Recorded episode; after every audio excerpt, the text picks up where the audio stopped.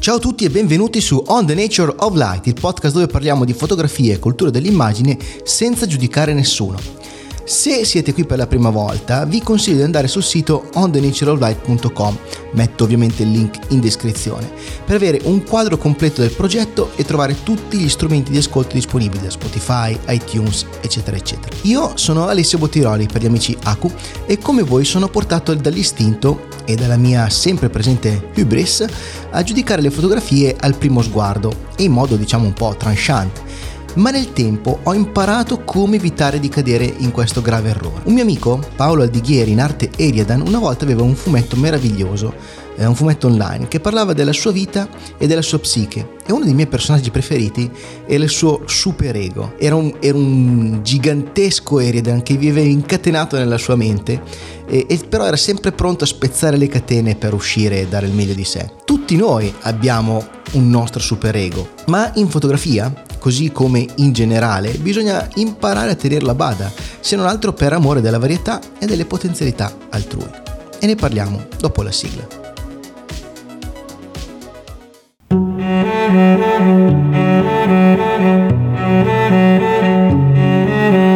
On the Nature of Light, un podcast di e sulla fotografia con Aku.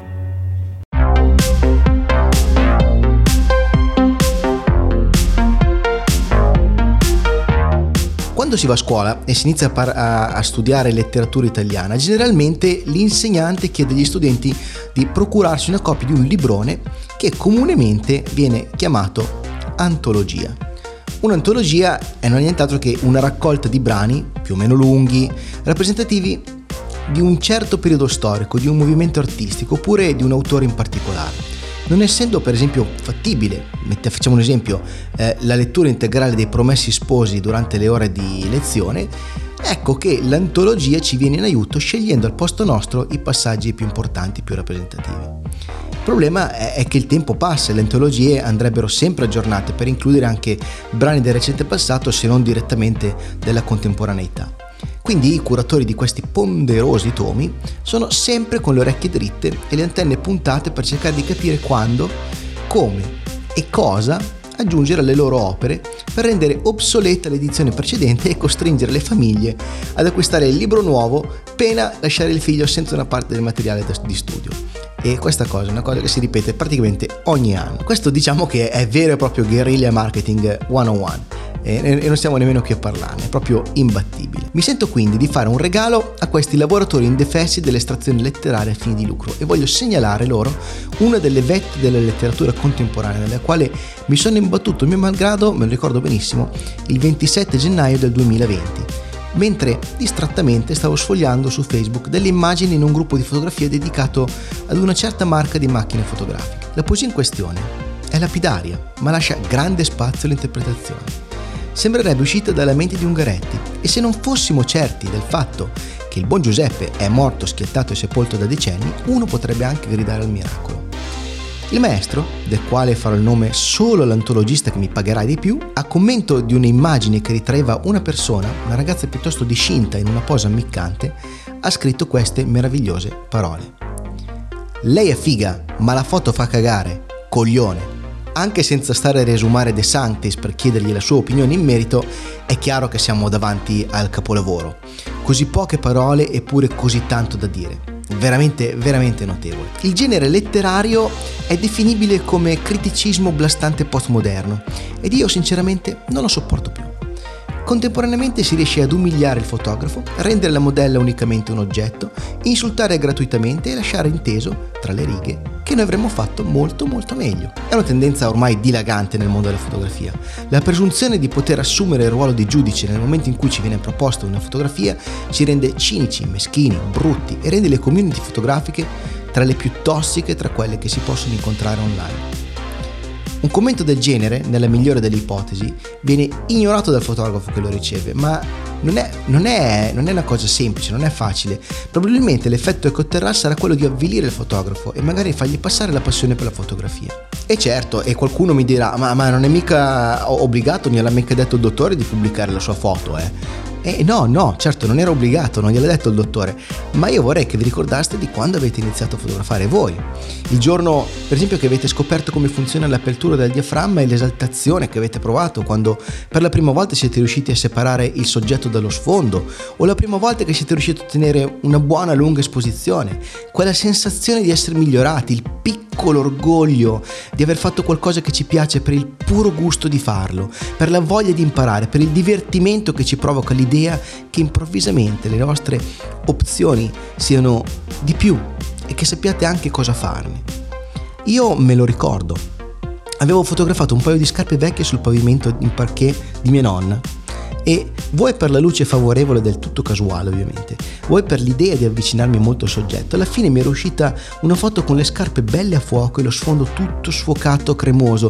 E quell'immagine per me era un vero capolavoro. La sera al circolo fotografico l'ho subito fatta vedere a tutti perché questo è quello che vuoi fare quando fai una fotografia, vuoi comunicare, vuoi farle vedere le tue fotografie, non tenertele in un cassetto. È naturale, è la, è la, natura umana che ti porta a voler mostrare quello che hai fatto, è proprio il motivo per cui siamo esseri umani. E dentro, e dentro questo tuo mostrare la fotografia c'è dentro l'orgoglio, forse anche un, un piccolo accenno di ignoranza, certo, l'effetto Dunning-Kruger scorre potente in, in, voi in quelle prime volte quando pensate di aver afferrato qualcosa per davvero. Così eh, mostrate quella foto e quello che vi dicono è fa cagare, coglione. Qualcuno potrebbe anche smettere di fotografare per una cosa del genere. E che, che ne dicano i fotografi finto artisti che comandano in Italia e purtroppo anche nel mondo, dall'alto del loro elitismo da quattro soldi, pezzenti, quando qualcuno smette di fotografare, di comunicare, a perderci siamo tutti, perché non possiamo più sapere nel tempo che cosa avrebbe fatto quella persona, che cosa avrebbe regalato all'umanità, se avrebbe regalato qualcosa. Il dubbio dovrebbe farci contorcere le budella sapendo che abbiamo, abbiamo contribuito a che una voce si spegnesse. Certo, eh, eh, bisogna ammettere, cioè avrebbe anche potuto continuare a fare foto brutte, ma magari invece avrebbe potuto migliorare e regalare appunto, regalare qualcosa a tutti quanti che poi qualcuno mi deve pur spiegare prima o poi, e magari ne parleremo anche diffusamente in un altro episodio, di che cosa significa la locuzione brutta fotografia. Perché ci sono interi corpus artistici importantissimi che, che sono composti di fotografie che se messe su un forum qualunque riceverebbero commenti del tipo di cui vi ho appena raccontato eh, in queste 14 puntate del podcast almeno due riguardano artisti che non passerebbero il vaglio di questi blastatori da strapazzo, egoisti prestati al commento, questi ignoranti dell'umana compassione, laddove per compassione, attenzione, intendo la capacità di immedesimarsi nell'altro e provare a capire il suo punto di vista e il suo intento fotografico. L'intento, questa cosa misteriosa che può dare senso a qualunque cosa, anche ad una banana appiccicata con lo scotch ad un muro, e che però nessuno sembra prendere in considerazione quando si tratta di dispensare giudizi, a dire cosa sia giusto e cosa sia sbagliato.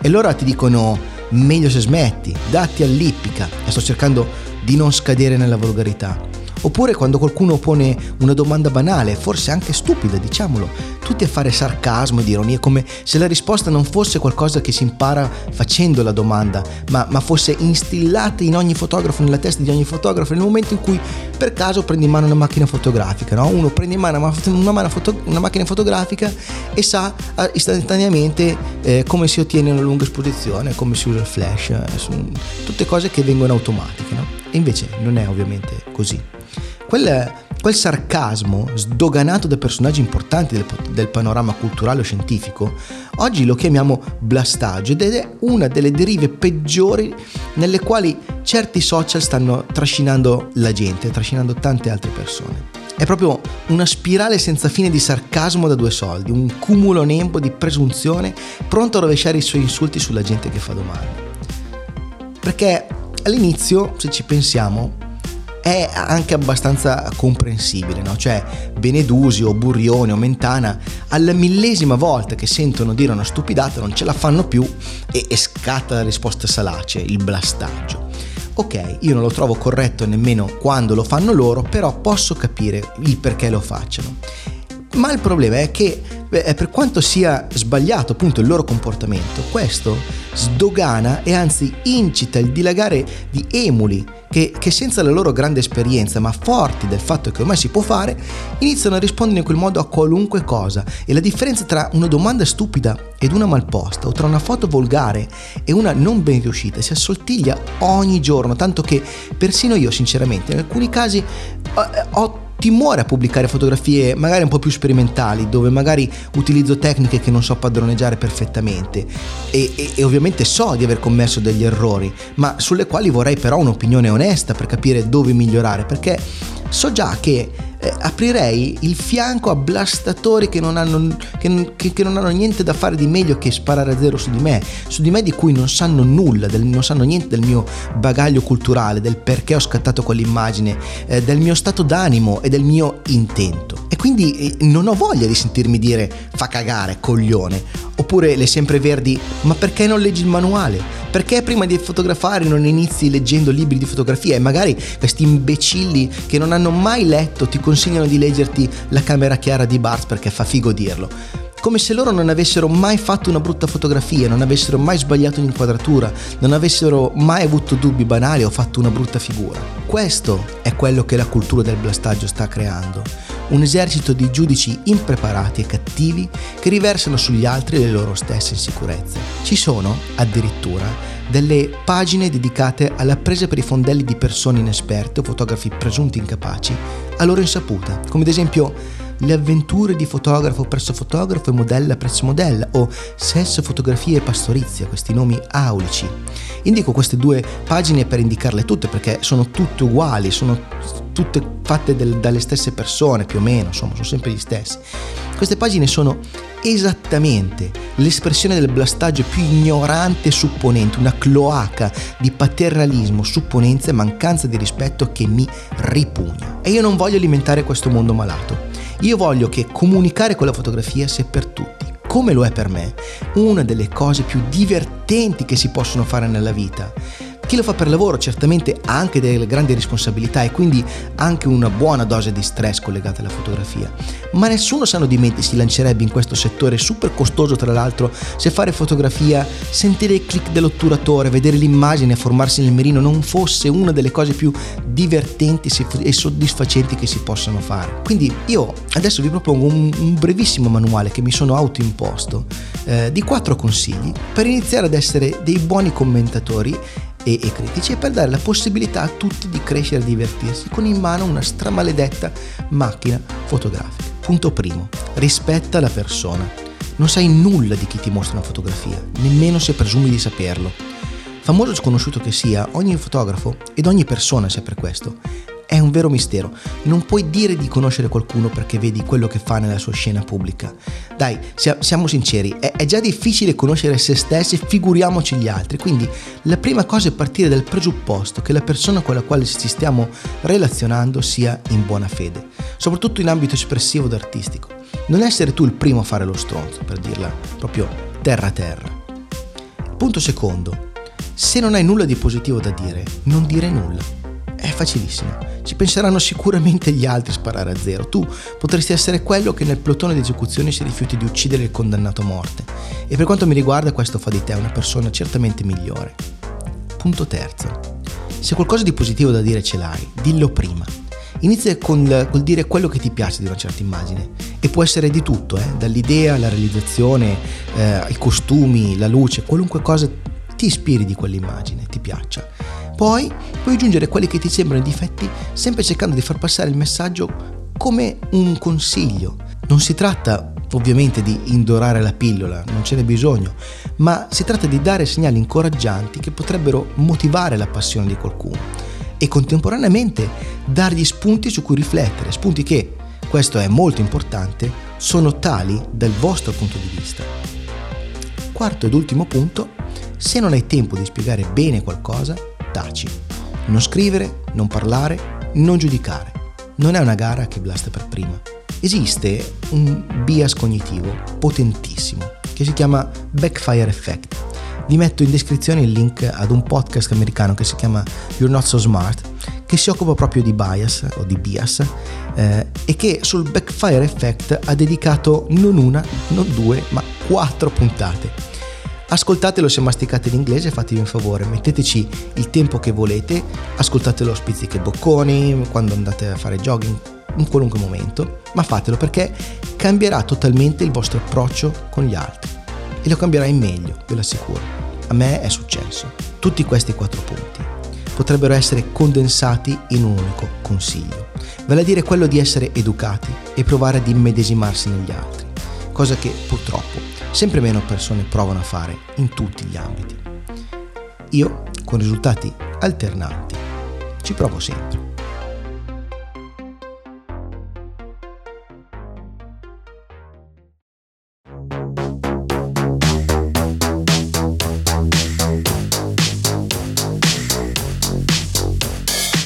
Ehi, io non voglio giudicare nessuno, ma se siete arrivati in fondo a questo episodio siete delle belle persone e non so come ringraziarvi di esistere.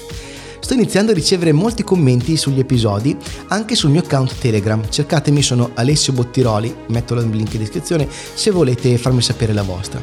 E devo dire che la maggior parte sono commenti positivi ed incoraggianti, ma come naturale che sia, una parte sono anche di critica. Fortunatamente, non so se sia uh, un caso, sia perché un podcast sulla lettura e la critica fotografica rappresenti un po' già un filtro di per sé, le critiche che mi avete fatto sono sempre state educate e ben poste e mi daranno modo di migliorare sicuramente. Anzi, più ascoltate le puntate, più vi accorgete che cerco di implementare alcuni dei consigli che mi avete dato. Vorrei però rispondere in particolare al messaggio di Alessandro, il quale invece non è stato molto educato e dal quale poi ho avuto anche lo spunto per eh, scrivere questa puntata. Il messaggio è questo, ve lo dico letteralmente. Ma tu che qualifica hai per permetterti di parlare di Gianni Berengo Gardini? Perché non trovo il tuo nome da nessuna parte se non in firma delle foto di merda. Grazie Alessandro. Caro Alessandro, posto che non serve nessuna qualifica per esprimere il proprio pensiero, e questa dovrebbe essere tutta la risposta di cui hai bisogno, eh, ma aggiungo anche che, come vedi, il tuo commento idiota non mi ha proprio impedito assolutamente di proseguire nel mio progetto. Spero quindi in futuro di farti di credere almeno sulla mia fotografia, ma se così non fosse, pace, ok? Vai con Dio, vivi la tua vita. Per tutti gli altri, ancora una volta, grazie davvero. Vi abbraccio e anzi, rilancio, perché se vi piace quello che stiamo facendo qui insieme su On the Nature of Light, avete un po' di cose che potreste prendere in considerazione di fare per dare una mano a rendere questo podcast sempre migliore per tutti.